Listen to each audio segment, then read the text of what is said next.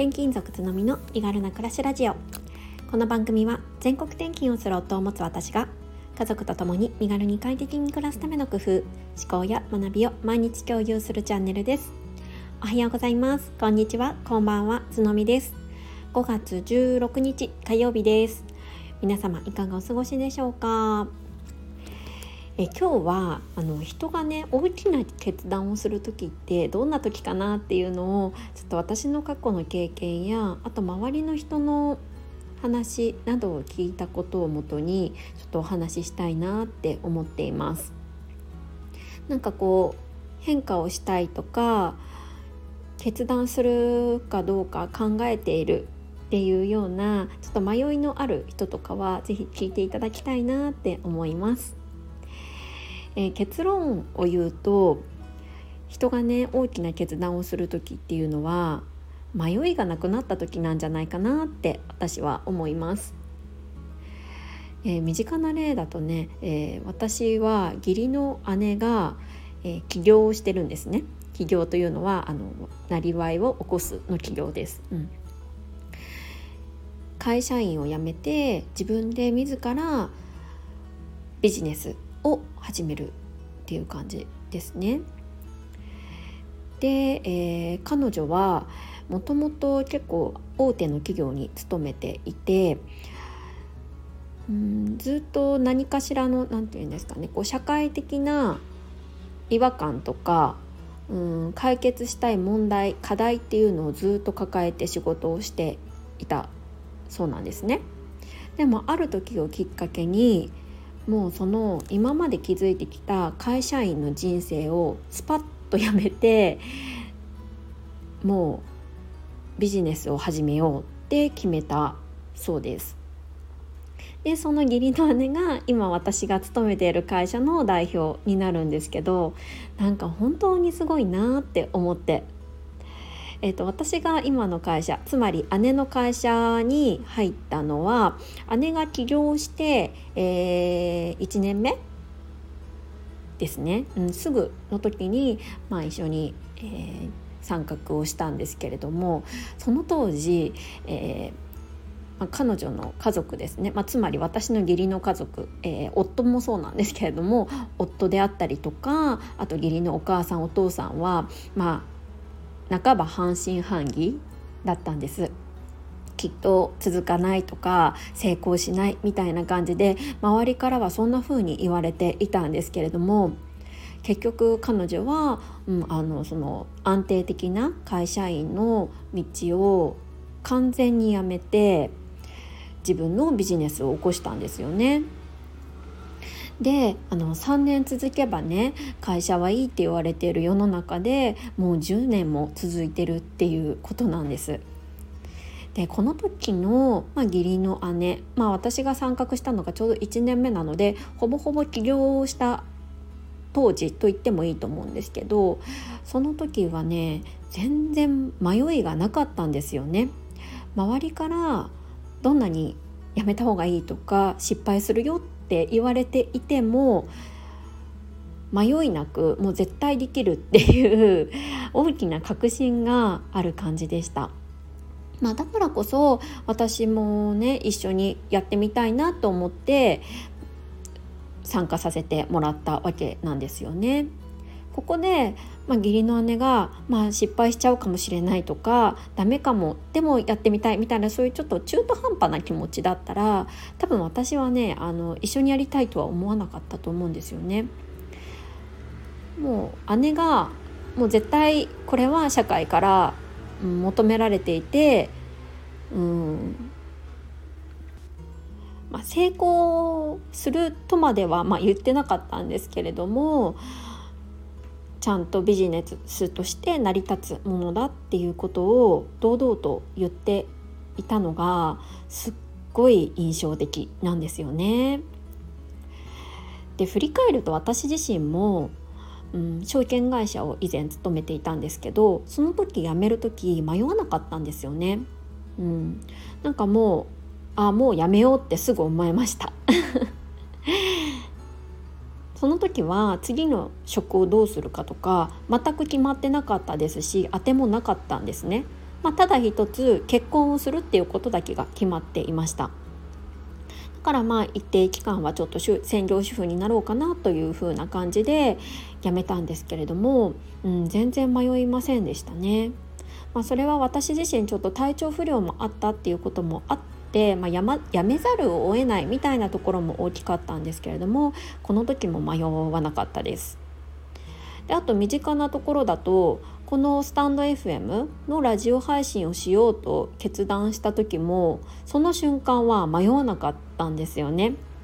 実は、えー、私がこのラジオを聴き始めたのがだいたい23年前2020年頃ですねそのぐらいから、まあ、 Voicy をはじめとした音声配信をリスナーとして聞くようになったんですけれど自分がねやりたい配信者としてやりたいっていう気持ちはあんまりなかったんですよね、うん、その当時。でも、うん、すごい結構ヘビーに聞くようになってきてあちら側に回れたら楽しいかもしれないなとは思っていました。でも私には話すねあのこともないしおしゃべりもそんな得意じゃないし、まあ、やりたいけどできないなみたいな感じで、まあ、ずっと、まあ、いわゆる迷いの時期があったんですよね。でも今年に入ってあもうこれややろうってあの決断した時は全く迷いがありませんでしたその背中を押してくれたのが、まあ、音声配信で出会ったコミュニティとか、うん、と音声配信者の方の言葉だったりしたんですけれど本当にやる時は、うん、どうしようかなっていう気持ちは全くなかったんですよね。そうだからこんな風にこう何か大きな決断 あの音声配信が大きな決断かどうかわからないんですけどそれこそあの姉の起業であったりとか私自身が仕事を辞めたこととかが結構大きな決断になるかなとは思うんですけど比較的こういう大きな決断をする時はあ人は、ま、迷わなくなるんだなっていうのを今日ねちょっと振り返りながら思ったのでそんなことをシェアしてみました。前々回の放送で何かを変化したいけど何を変化させたらいいかわからなくてモヤモヤしている時はちょっとずつ変えるっていうことを意識したらいいんじゃないかみたいなお話をしたんですよね。うん、なんかこういうふうに迷いがある時っていうのは無理やりやるんじゃなくって少しずつの、まあ、日常を変えるでもいいと思うんですけどちょっとずつ、うん、一歩進んでみる半歩進んでみるみたいな感覚を持てるとうんいつか迷いがなくなる瞬間があるんじゃないかななんて思ったんですよね。そうだからうーん何かね今こう決断したいけど決断できないなみたいなことを考えている方とかがもしいたら、まあ、無理やりねあのやらなくてもいいんじゃないかなっって思ったので、はい、あのどなたかの参考になったら嬉しいです。今日はねちょっと抽象的なお話になっちゃってあのどなたに刺さるかちょっとわからないんですけれどももしねこのお話が何かしらいいなって思えるところとかあったら是非いいねマークやコメントをいただけるととっても嬉しいです。はいここからはコメント返しをさせていただきます。えー、今日は100回目の放送肌荒れに悩まされ続けた私を救ってくれたものにコメント返しをしていきたいなと思っています、えー、9名の方からえー、コメントいただいてましてゆりさんおたまさんわーママニーナさんうたすきさんゆうずきさんゆかさんほのほのさんこいちゃんです。え、ちょっと全てはあのご紹介はできないんですけれどもかいつまみながら、え、お答えしていきたいと思います。コメントは皆さんもちろん全て読ませていただいていて本当にあの嬉しかったです。で皆さんねあの100回目のことについてあの触れていただいていていやあの私以上にこう盛り上がっていただいていて本当にありがたいなと本当に心から思いました。ありがとうございます。えまずゆりさんです。内側からのケアやっぱり大事ですよね。私も白砂糖は家にはありません。でも甘いものは大好きなんですよね。食べ過ぎに注意しているつもりです。ということでゆりさんありがとうございます。なんかゆりさんは中医学のお話とかもされていたりとかしていたのでやっぱりこう内面ケアを重視されていらっしゃる方なんじゃないかなって想像してました。しかもねあのすっぴんで輝くっていうタイあのタイトルとかも入れられているのでまさにそうなんじゃないかなって想像してましたよ。でも甘いものは好きということでそうなんですよねやっぱ甘いものは中毒性があるので一度食べ始めるとまだ食べたいまだ食べちゃいたいってなっちゃうことが怖いなと個人的には思っています。そうなので私はもう家には甘いものは置かないっていうことをしてなんとかね手を伸ばさないようにしてる感じですね。はい、えー、続いておたまさんです。えー、肌荒れ私もすごく悩まされてました。そして結局食べ物だと結論出ました。夫の実家との食事は畑の野菜中心でその食事になってからかなりさかなり改善されました。そして私はナッツを食べるとブツブツできます。好きなのにお砂糖気をつけてみます。ということでありがとうございます。おたまさんも、えー、肌荒れ悩まされてたんですね。そうでもやっぱりこう外側からのケアももちろん大切ですけれど、ね、食べるものでだいぶ変わるんですよね。でナッツねそうナッツもあの体にいいと言われて久しいじゃないですか。結構有名ですよね。だから私も家には置いてるんですが私もタマさんと同じように食べ過ぎると結構できちゃうなって感じですね、うん、だからまあ何事もまあ適当適量あ適当じゃなくて適量がいいのかなとは思うんですけれども。はい。ありがとうございます。あそれからね皆さん結構美容皮膚科のシミ取りについてもね興味を持ってますっていうことコメントいただいてましてそうそうこれねやっぱり私たち世代 って言ったらいいのかな？とかは結構興味あるところですよね。絶対今年は受けようって思ってるのでレポしたいなと思っています。はい続いてワーママニーナさんです。えー、角見さんの美容話個人的に需要大需要大ありですということでありがとうございます。なんかあのこんな話題が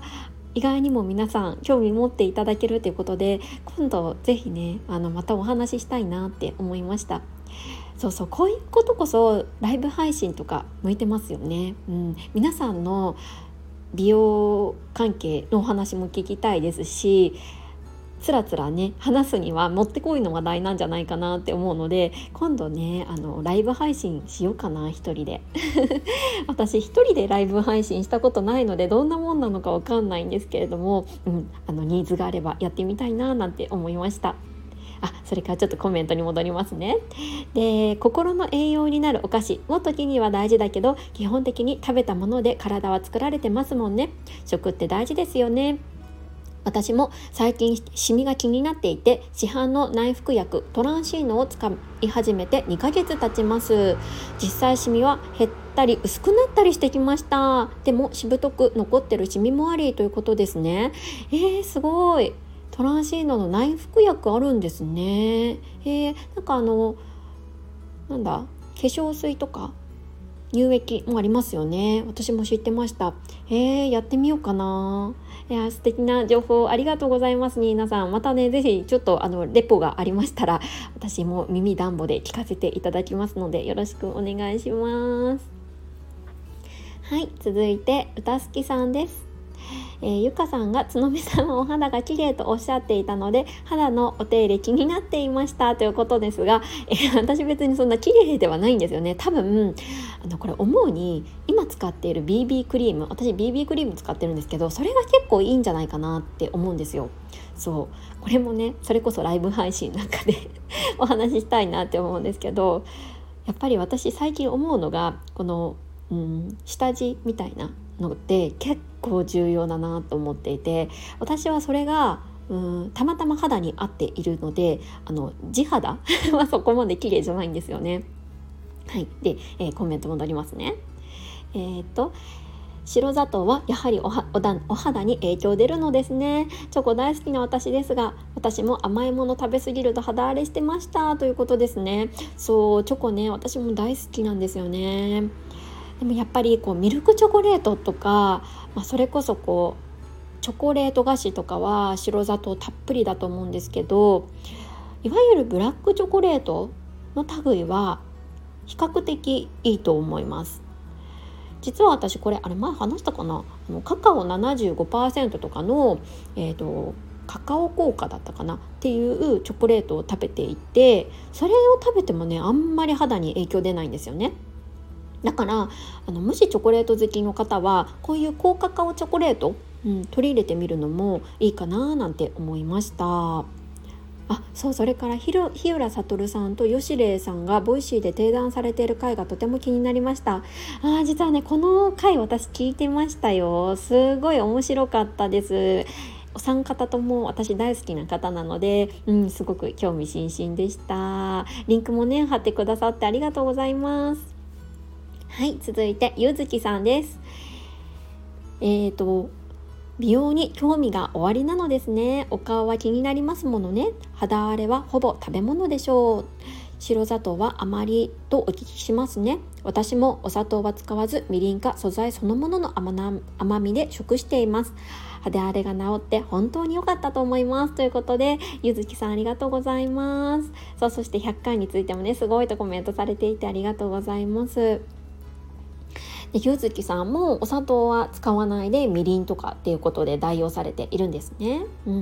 うん、そう私もそうなんですね。みりんとかあと、まあ、蜂蜜とかっていうことで,、うん、でゆずきさんもあれですかね。以前は肌荒れされてた感じなんですかね。肌荒れが治って本当に良かったっておっしゃっているのでねもしかしたら食で改善された感じなんですかね。よ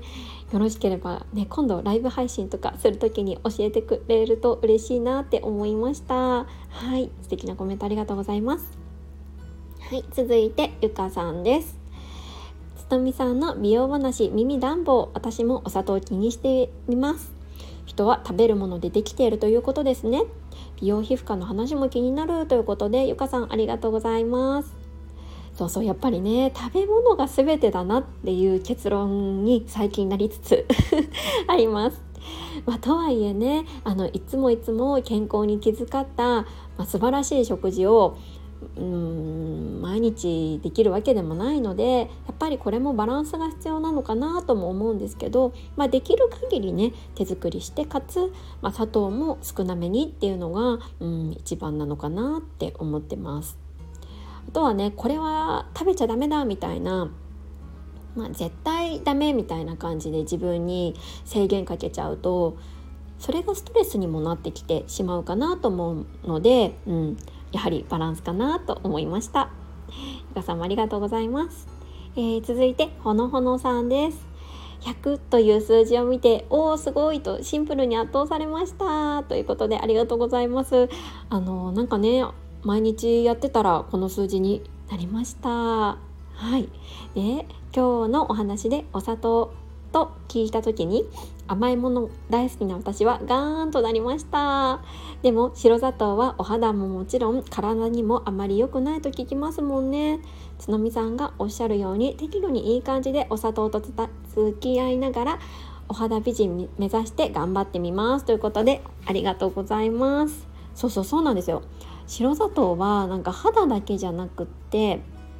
なんかこう体も冷やすとか言いますよね。うん、そうだから、まあ、なるべくねあの取らない でいいかなと思うのでお互い頑張っていきましょう。はい、ほなほのさんありがとうございます。はい、最後こいちゃんです。